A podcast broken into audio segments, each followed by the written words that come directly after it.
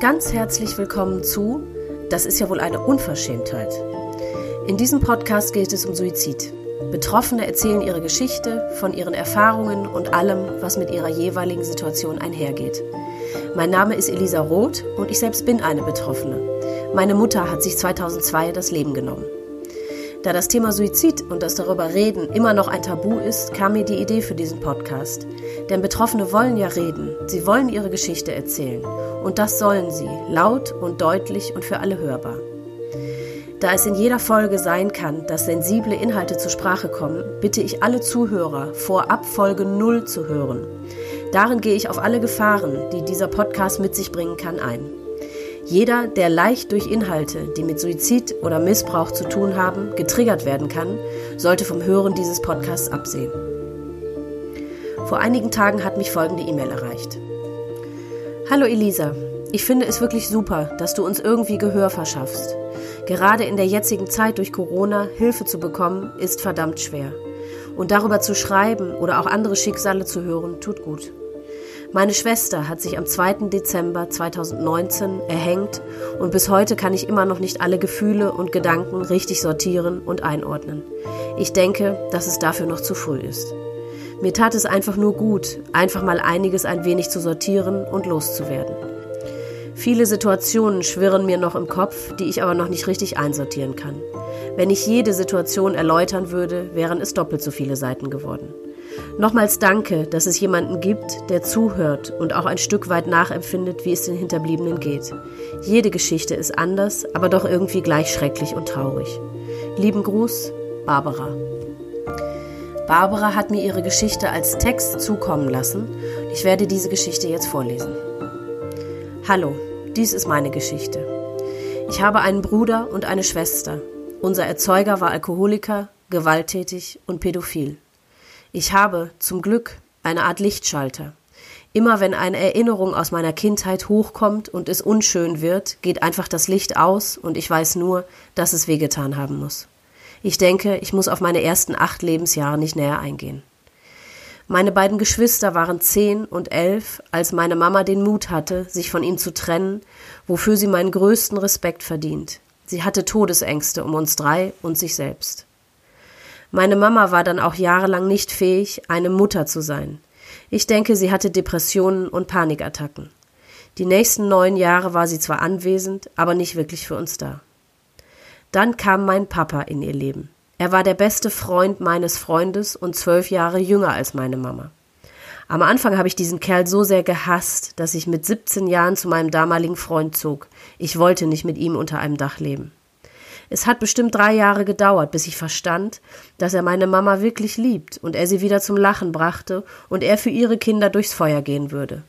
Er wurde mit der Zeit der beste Papa, den man sich wünschen kann. Meine Schwester hat sich schon damals von uns distanziert, ich denke heute, weil ihre Depressionen damals schon da waren und wir hatten kein inniges Verhältnis.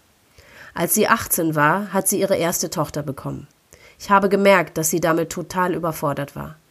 Da ich meine Nichte nicht im Stich lassen und auch meine Schwester helfen wollte, bin ich jeden Tag nach der Schule zu ihr und habe mich um sie gekümmert. Damals verstand ich ihre Krankheit noch nicht. Ich war 16 Jahre alt und habe ihr zum Teil auch Vorwürfe gemacht, warum zum Beispiel die Kleine um 13 Uhr noch mit vollgeschissener Pampers immer noch im Bett war und meine Schwester nur auf der Couch saß. Heute weiß ich, dass die Depressionen schon damals schuld daran waren. Meine Schwester hat dann irgendwann ihren Mann und ihr Kind verlassen und wir haben fast 4 Jahre nichts von ihr gehört. Die Erziehung meiner Nichte hat dann ihr Ex-Mann und dessen Mama übernommen und seit der Einschulung hatte ich auch keinen Kontakt mehr zu der Kleinen. Heute lebt sie 600 Kilometer entfernt und wir telefonieren oft und sie ist wie meine große Tochter für mich. Mein Bruder hat sich in den falschen Kreisen aufgehalten und wurde dann heroinabhängig. Nach ein paar Inhaftierungen wegen Beschaffungskriminalität und vom Gericht auferlegten Erziehungskuren, die natürlich keinen Erfolg hatten, hat er sich den goldenen Schuss gesetzt. Zum Glück war das in einem Parkhaus, in dem gerade zufällig ein Arzt zu seinem Dienst wollte und sozusagen über ihn gestolpert ist.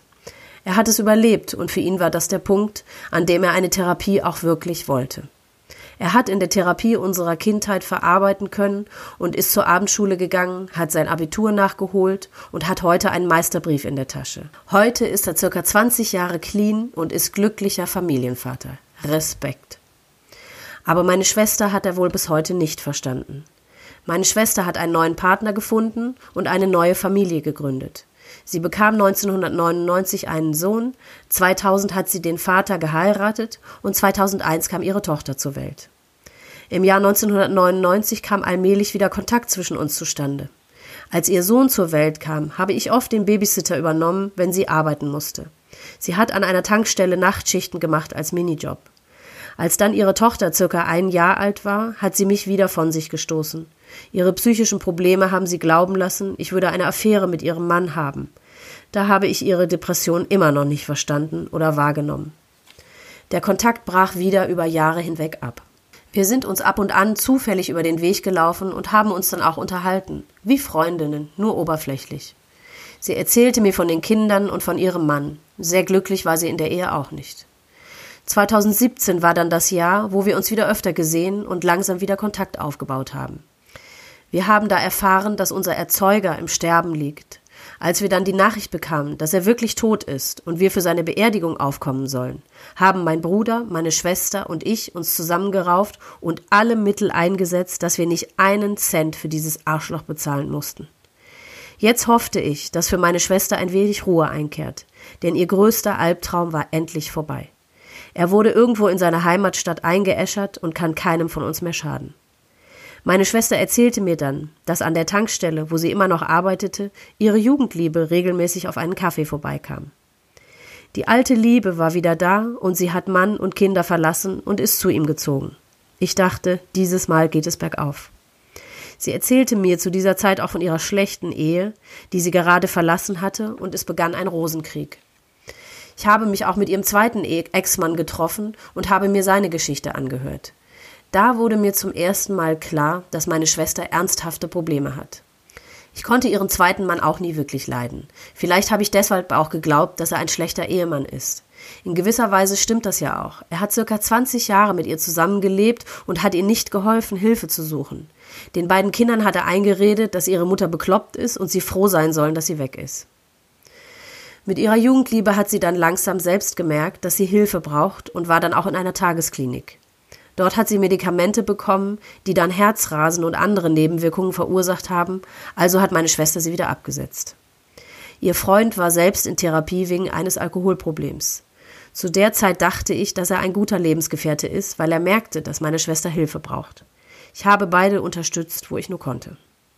Ich bin alleinerziehend. 2004 habe ich geheiratet, 2006 kam meine Tochter zur Welt und 2013 war die Scheidung durch und seitdem leben meine Tochter und ich allein, was auch nicht immer leicht ist. Ab dem Zeitpunkt habe ich mich auch mit der psychischen Situation meiner Schwester auseinandergesetzt und langsam ihre Lebensgeschichte begriffen. Ich konnte verstehen, warum sie sich damals von ihrer Familie distanziert hat und warum sie sich nicht um ihre erste Tochter kümmern und warum ihr Leben bis dahin eigentlich nicht glücklich und zufrieden sein konnte. Ich habe schon immer zu ihr gesagt, dass sie zu viel arbeitet und sich zu wenig um sich selbst kümmert. Sie hat neben dem Teilzeitjob in der Tankstelle noch in mehreren Haushalten geputzt und deshalb war es auch immer schwierig, sich mit ihr auf einen Kaffee zu treffen. Sie ist praktisch von einem Job zum nächsten gerast und hat nie Ruhe gefunden. Jetzt weiß ich, dass dieser selbst auferlegte Stress von ihr gewollt war. So hatte sie keine Zeit, über sich selbst nachzudenken. Sie war immer unter Strom, war immer hilfsbereit, hat sich für andere die Beine ausgerissen, um sie glücklich zu sehen. War überall beliebt, jeder mochte ihre fröhliche und hilfsbereite Art. Wenn man ein Problem hatte, war sie immer sofort zur Stelle und half, wo sie konnte. Niemand hat gesehen, dass sie sich selbst verletzte und schon einige Selbstmordversuche beinahe vollendet hatte. Wenn sie mal zur Ruhe kam, muss es für sie schrecklich gewesen sein. Durch ihre Jugendliebe habe ich erfahren, dass sie nächtelang auf einem Waldparkplatz im Auto geschlafen hat, auch im Winter. Sie wurde auch das ein oder andere Mal von der Polizei dort aufgefunden. Sie ist dann einfach zum nächsten Parkplatz gefahren. Sie ist trotzdem immer pünktlich und zuverlässig auf ihren Arbeitsstellen erschienen, weshalb sich wohl kaum einer Gedanken gemacht hat. Als ich davon erfuhr, habe ich ihr einen Schlüssel zu meiner Wohnung gegeben und ihr gesagt, dass meine Tür immer offen ist und wir auch nicht über ihren Gemütszustand reden müssen, wenn sie nicht will. Sie hat sich auch das ein oder andere Mal in ihrem Zimmer eingeschlossen. In der Wohnung, wo sie bis zum Schluss lebte, gab es die Möglichkeit. Sie hatte sich in ihrem Zimmer mit allem ausgestattet, was sie braucht. Eine Kochplatte, eine Kühltruhe für die Steckdose, Vorräte für mehrere Tage. Sie ist nur da rausgekommen, wenn sie zur Toilette musste oder zur Arbeit fuhr. Dann habe ich mit ihr besprochen, dass es für sie besser wäre, eine Beziehungspause zu machen, um ihre Probleme anzugehen und sich Hilfe zu suchen. Sie war einverstanden und hat 5 Wochen bei mir gewohnt. Ich habe ihr geholfen, den ganzen Krankenkassenpapierkram zu bewältigen. Es ist heute leider nicht einfach, Hilfe zu bekommen. Es ist ein riesen Aufwand, den jemand mit Depressionen kaum alleine bewältigen kann, finde ich. Ich habe in der ganzen Zeit immer zu ihr gesagt, und das meinte ich auch so, wenn du deine Depressionen im Griff hast und er sein Alkoholproblem, könnt ihr gemeinsam ein neues Leben starten, aber gemeinsam werdet ihr das nicht schaffen. Ich muss gestehen, dass die Wochen, die meine Schwester bei mir lebte, auch für mich eine Wohltat waren. Ich habe schon immer ein Problem mit vernünftiger Haushaltsführung. Meine Wohnung sieht immer wie das reine Chaos aus. Meine Schwester hat mir geholfen, ein wenig Ordnung zu schaffen und mir zu helfen, wie ich einen ordentlichen Haushalt führen kann. Diese Hilfe nahm ich dankend an. Nach 5 Wochen sagte sie mir, dass sie wieder zurück zu ihrem Freund geht. Ich habe ihr gesagt, dass ich es für keine gute Idee halte, weil die Probleme noch nicht gelöst waren. Aber ich konnte sie nicht aufhalten. Sie war trotzdem zwischen ihren Arbeitsstellen immer stundenweise bei mir. Manchmal, wenn ich von der Arbeit kam, hat sie in meiner Wohnung wieder einen Teil aufgeräumt und umorganisiert. Das konnte sie wirklich gut. Und ich war ihr sehr dankbar dafür. Ich dachte, wenn erstmal Grund in meiner Wohnung ist, schaffe ich es mit ihrer Hilfe auch, jederzeit Besuch zu empfangen, ohne vorher 2 Tage wie verrückt Ordnung zu schaffen. Ja, mein Ordnungsproblem ist echt groß. Eines Abends rief mich ihr Freund an und sagte, er macht sich große Sorgen um meine Schwester. Sie hat sich wieder in ihrem Zimmer eingeschlossen und zertrümmert dort alles und droht, sich umzubringen. Mein Auto war gerade in der Werkstatt, weshalb ich nicht sofort zu ihr konnte. Ihr Freund hat mich dann um 2 Uhr nachts abgeholt und ich habe zum ersten Mal eine depressive Phase von ihr miterlebt. Sie war in ihrem Zimmer, ich klopfte an und sagte, ich müsse dringend mit ihr sprechen. Sie warf etwas gegen die Tür und schrie, ich solle weggehen. Ich habe circa eine halbe Stunde auf sie eingeredet, bis sie die Tür endlich aufgemacht hat. Sie hatte etwas getrunken, wahrscheinlich um ihren Schmerz zu betäuben. Das Zimmer war chaotisch. Sie hat einen kleinen Schrank zerstört und es lag alles kreuz und quer im Zimmer. Ich habe die Tür hinter mir direkt wieder verschlossen und es war stockdunkel. Ich fragte sie, ob sie irgendwo ein kleines Licht hat, damit ich unfallfrei zum Bett am anderen Ende des Raumes komme, wo sie sich wieder hingesetzt hatte. Sie machte eine kleine Lampe an und ich erschrak. Man konnte den Boden nicht erkennen. Überall zerschlagene Möbelstücke, Werkzeuge, Papiere, Kleidung und sie war nackt. Zum ersten Mal sah ich ihre Narben auf ihrem Bauch und ihren Beinen. Ich sagte, oh, wie zu Hause. Daraufhin musste sie lachen und ich bahnte mir einen Weg zu ihr. Ich nahm sie in den Arm, ich machte das Licht wieder aus und sie fing an zu weinen. So saßen wir eine gefühlte Ewigkeit in ihrem Bett. Ich hatte das Gefühl, dass ich ein kleines Kind im Arm halte. Sie weinte und sagte immer wieder, dass sie keiner liebt und dass sie niemand braucht. Ich sagte ihr, dass ich sie liebe und ich sie brauche und es ganz viele andere Menschen gibt, die das so sehen wie ich. Dann klopfte ihr Freund an die Tür. Die Stimmung schlug um. Sie wurde aggressiv und schmiss irgendetwas an die Tür. Er hatte natürlich schon seine Bierchen getrunken und wollte mit ihr reden. Ich schrie ihn dann auch an, er soll einfach ins Bett gehen und wir finden morgen eine Lösung. Ich umklammerte meine Schwester und sang ihr irgendein Schlaflied vor, wie ich es auch bei meiner Tochter immer tat, wenn sie einen Albtraum hatte. Es half. Meine Schwester beruhigte sich und weinte wieder wie ein kleines Kind in meinem Arm. Er klopfte noch 3 oder 4 Mal an die Tür und beschimpfte auch mich, ich solle mich nicht einmischen. Finde den Fehler. Ich konnte sie jedes Mal wieder ein wenig aus der Aggressivität rausholen. Entweder sang ich ihr was vor oder ich erzählte ihr eine schöne Geschichte aus unserer Vergangenheit. Ich schaffte es sogar, sie in den Schlaf zu kriegen. Ich habe mich die ganze Nacht nicht getraut, sie loszulassen und lag wach neben ihr. Wenn ich von ihr ein Schluchzen im Schlaf hörte, streichelte ich ihr sanft über den Kopf und sang ihr wieder ein Schlaflied. Als sie morgens wach wurde, fragte sie nur, warum ich da bin und warum ihr Zimmer so aussieht. Sie hatte einen kompletten Filmriss. Ich verstand die Welt nicht mehr. Sie stand auf, fing an aufzuräumen und brachte mich nach Hause, weil ja alles in Ordnung sei und sie zur Arbeit muss und wir würden uns später treffen. Sie sagte, ich sehe total fertig aus und müsste erstmal etwas schlafen. Gegen 10 Uhr morgens war ich dann zu Hause und konnte natürlich nicht schlafen. Ich bin dann nachmittags zur Tankstelle und sie war wieder der fröhliche und arbeitswütige Wirbelwind, den alle in ihr sahen. Ich habe ihr gesagt, sie muss erstmal wieder weg von ihrem Freund, sonst bekommt sie ihre Probleme nie in den Griff. Sie stimmte mir zu, aber wollte sich nicht trennen, weil sie ihn so sehr liebt. dass einfach nur eine Pause zur Problemlösung führen kann und jeder seine Probleme in der Zeit in den Griff bekommen soll, sah sie ein, aber wollte es nicht umsetzen. Sie hatte Angst, dass der Liebeskummer noch schlimmer wäre. Ich habe danach auch mit ihm gesprochen und meine Sicht erklärt. Er schien einsichtig zu sein und versicherte mir, er würde sich bei mir melden, wenn sie sich wieder einschließt. Es funktionierte auch ganz gut, dachte ich. Dann bekam ich ein Foto von ihr über WhatsApp. Sie hatte seine Sachen auf die Terrasse gestellt und wollte einen Schlussstrich ziehen. Wir haben viel telefoniert. Auch mit ihm habe ich telefoniert. Ich dachte, es kommt alles wirklich wieder in Ordnung. Beide wollten eine Therapie und es irgendwann gemeinsam durchstehen. Da ich beiden immer klar gemacht habe, dass ich der Sache skeptisch gegenüberstehe, denke ich mal, haben sie mir auch nur die halbe Wahrheit gesagt. Eines Nachts rief er mich an und sagte, sie schlafe wieder im Auto auf irgendeinem Parkplatz. Ich bin dann wieder zur Tankstelle und habe mit ihr geredet. Sie versicherte mir, dass alles in Ordnung sei und es nur einen kleinen Streit gab. Ich solle mir keine Sorgen machen. Sie habe zurzeit auch keine Selbstmordgedanken. Dann kam der 3. November 2019. Mein Papa hatte einen plötzlichen Herztod erlitten und meine Welt brach das erste Mal zusammen. Ich funktionierte nur noch und habe mich mit meinem Bruder um die Beerdigung gekümmert. Ich versuchte irgendwie, meine Mama und meine Tochter durch diese Zeit zu bringen. Mein Bruder hat sich hauptsächlich um die Beerdigungsformalitäten gekümmert und ich um den Rest. Was man in so einem Todesfall alles zu bewerkstelligen hat, ist nicht ohne. Die Beerdigung von meinem Papa am 16. November 2019 war hart, aber wir haben sie überstanden. Ich hatte meiner Tochter schon Monate vorher versprochen, dass ich mit ihr auf eine Anime-Convention gehe. Diese war leider an dem Tag der Beerdigung. Irgendwie kam mir das ganz recht, weil ich den Leichenschmaus eh nicht ertragen hätte. Ich hasse solche Pflichtveranstaltungen, wo sich alle selbst bemitleiden. Für meine Mama war es okay, dass ich mir das nicht antun wollte und wäre am liebsten mit uns gekommen, weil sie es genauso sieht wie ich. Auf der Beerdigung habe ich meine Schwester das letzte Mal gesehen. Ich hatte auch keine Zeit, mit ihr zu sprechen. Ich sagte ihr nur, wir telefonieren später. Irgendwie war ich froh, dass ich mit meiner Tochter auf diese Convention etwas abschalten konnte und wir hatten einen schönen Tag, der meiner Tochter auch gut tat. Ich habe dann nur mit meiner Schwester kurz geschrieben, ob alles in Ordnung sei und wir uns dann bald treffen. Der letzte Kontakt zu ihr war am 23. November 2019. Sie hat mir stolz geschrieben, dass ihr Kater die erste Maus nach Hause gebracht hatte. Ich musste und wollte mit meiner Mama noch allerhand erledigen, sodass es nicht mehr zu einem Treffen kam. Ich dachte, das muss noch warten, bis ich meiner Mama aus dieser schwierigen Phase geholfen habe. Von meinem Bruder kam nicht viel Unterstützung. Mit Familie und Arbeit hatte er genug um die Ohren und in Sachen Gefühlen war er nie besonders feinfühlig, zumindest nach außen. Wie es in ihm aussieht, weiß ich nicht.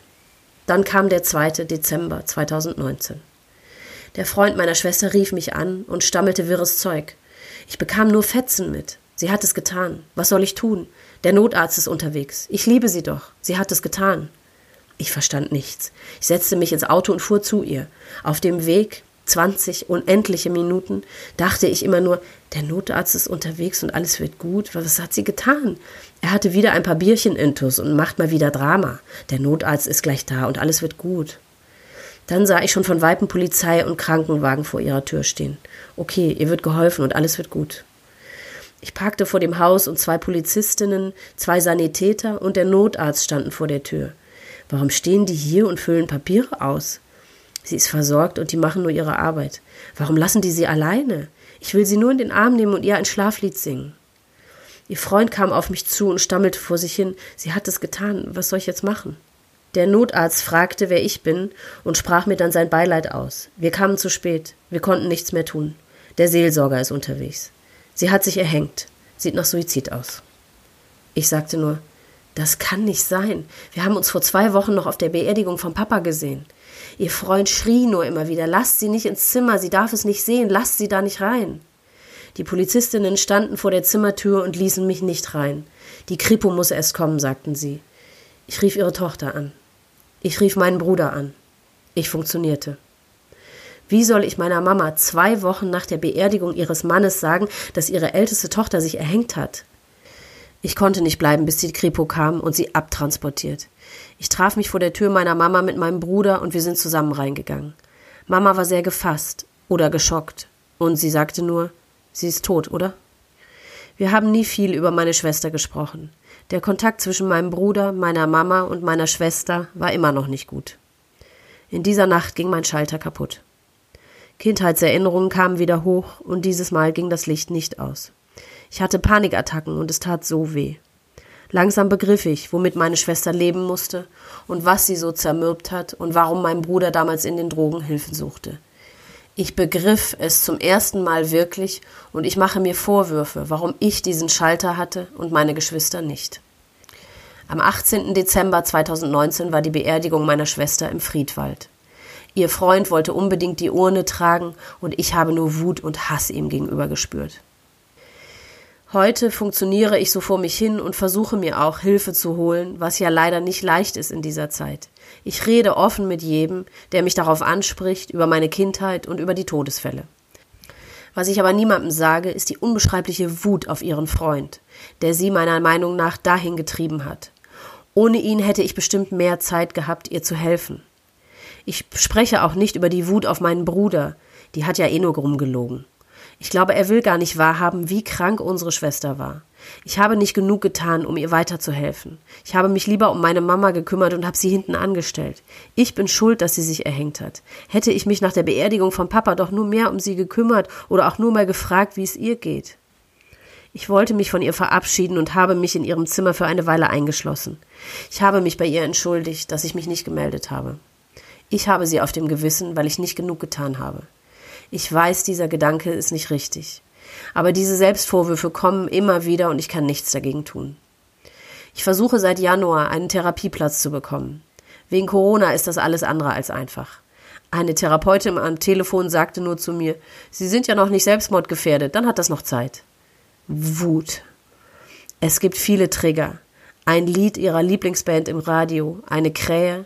Ihr Traum war es mal, eine Krähe als Haustier zu haben. Sie war fasziniert von diesen Tieren und so weiter. Jedes Mal ist es ein Schlag in den Rücken. Das ist nur passiert, weil du dich nicht gekümmert hast. Alle richten einem ihr Beileid aus und sagen, meld dich, wenn du was brauchst, ich bin für dich da. Aber wie soll ich erklären, was in mir los ist? Ich kann einfach nicht zu meinen Freunden gehen und sagen, hey, ich denke, ich habe meine Schwester auf dem Gewissen. Ich habe 2 Freundinnen, wo ich genau weiß, sie würden mir zuhören und mich nicht verurteilen. Aber ich schaffe es einfach nicht, ihnen unter die Augen zu treten, weil ich denke, ich habe es nicht verdient, gute Freunde zu haben oder Verständnis zu bekommen. Ich warte echt auf Hilfe und hoffe, dass diese beiden Freundinnen mir verzeihen können. Irgendwann.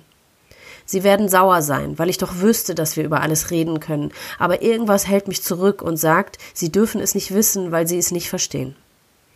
Bis heute weiß ich nicht, wie genau sie aufgefunden wurde. Irgendwie möchte ich es wissen, was in ihren letzten Stunden in ihr vorging. Andererseits habe ich Angst, dass auch sie mir Vorwürfe macht.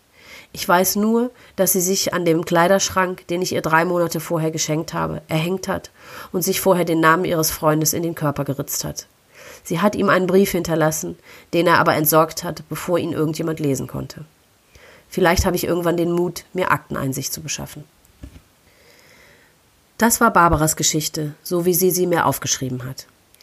Im Anschluss an jedes Gespräch stelle ich jedem Betroffenen noch bestimmte Fragen. Die habe ich Barbara auch gestellt. Diese hat sie mir auch schriftlich beantwortet. Frage: Inwiefern hast du dich verändert? Was hat sich in eurer Familie seitdem verändert? Antwort: In der Familie schweigen wir über das Thema. Nur der Tod von meinem Papa kommt öfters zur Sprache. Dadurch, dass mein Bruder und meine Mama ihre Depressionen immer noch nicht verstehen, hat sich nicht viel geändert. Für die beiden hat meine Schwester ja nie wirklich existiert. Da ich schon immer ein Einzelkämpfer war und meinen Gemütszustand immer offen und ehrlich ausgesprochen habe, hat sich eigentlich nur geändert, dass ich für die älteste Tochter jetzt die Mutterrolle übernommen habe, was ich auch sehr schätze und gerne annehme. Frage: Was waren ungewöhnliche Reaktionen von Mitmenschen, positiv und negativ? Antwort: Meine Arbeitskollegen sind zum Beispiel so lieb, wenn ich mal wieder eine schlechte Phase habe, sage ich sofort, dass es mir gerade wieder beschissen geht und alle zeigen ihre Art von Verständnis. Der eine versucht, mich zum Lachen zu bringen, ein anderer bringt mir Schokolade, andere nehmen mich einfach in den Arm und hören mir zu. Andere gehen mir einfach aus dem Weg. Und so sollte es überall sein. Man darf keine Angst haben, Emotionen zu zeigen. Negativ war eigentlich nur der Seelsorger, der nach dem Tod meiner Schwester da war. Deswegen konnte ich auch nicht so lange bleiben, bis die Kripo kam. Zuerst war er ganz okay, bis er hörte, dass es sich um Suizid handelt. Danach sagte er nur noch, dass es eine Sünde ist und hat kein Wort mehr gesagt. Seine Blicke haben mich total fertig gemacht, als ob wir alle in dem Raum verdammt sind. Frage: Was hätte dir damals am besten geholfen? Antwort: Vielleicht, dass der Freund von ihr mir genau erzählt hätte, was sie ihm geschrieben hatte, warum sie sich wieder mal in ihr Zimmer eingesperrt hat, warum er sofort ihr Facebook-Profil und ihre ganzen WhatsApp-Chats gelöscht hat. Einfach nur, was in ihren letzten Gedanken waren. Vielleicht würde ich dann mehr verstehen. Frage: Würdest du mit dem heutigen Wissensstand Dinge anders machen in Bezug auf deine Schwester? Antwort: Natürlich. Ich hätte ihr mehr gezeigt, dass ich für sie da bin, dass ich sie nicht verurteile und egal in welcher Situation ich zu ihr stehe. Frage: Gibt es Triggersituationen für dich? Antwort: Trigger gibt es viele. Es vergeht nicht ein Tag, wo ich nicht durch irgendeine Situation an meinen Papa oder an meine Schwester erinnert werde. Aber zum Glück bekomme ich die durch Ablenkung meistens schnell in den Griff. Ein Arbeitskollege verscheucht zum Beispiel jede Krähe, die er vor meinem Fenster sieht, sobald er merkt, dass diese triggert und versucht, mich sofort wieder durch Scherze in die reale Welt zurückzuholen. Frage: Was hat dich dazu bewogen, deine Geschichte erzählen zu wollen? Antwort: Ich finde es einfach wichtig, das Thema nicht zu verschweigen. Das Thema um psychische Erkrankungen darf kein Stigma mehr sein. Je offener man darüber reden kann, umso besser. 90% der Menschen verurteilen einen nicht, wenn man so etwas durchlebt. Je offener man damit selbst umgeht, umso verständnisvoller wird man behandelt. Liebe Barbara, für das Zusenden deiner Geschichte danke ich dir sehr. Für alles, was dir und deiner Familie widerfahren ist, möchte ich dir und natürlich auch allen anderen Betroffenen aus tiefstem Herzen mein nicht endendes Beileid aussprechen. Es gibt keine Worte, die ausdrücken können, wie unendlich leid mir das tut. Und ich wünsche dir und euch so sehr, dass ihr irgendwie und irgendwo und von irgendwem die Kraft finden könnt, diesen neuen Weg in diesem neuen Leben gehen zu können. Ich hab's auch geschafft. Und ihr könnt und werdet es auch. Wenn ihr Zuhörer zu irgendeiner Folge bzw. zu irgendeinem der Betroffenen etwas sagen möchtet, dann tut das bitte unbedingt. Und wenn es nur ein paar kleine Worte des Mutmachens sind für einen der Betroffenen, die hier ihre Geschichte erzählen. Auch ein paar so kleine Worte bedeuten und bewirken schon die Welt. Schreibt mir einfach eine E-Mail und ich leite sie dann an die entsprechende Person weiter. Ich wünsche euch allen, die zugehört haben, nur das Liebste, Beste und Schönste. Passt gut auf euch auf. Bis zum nächsten Mal.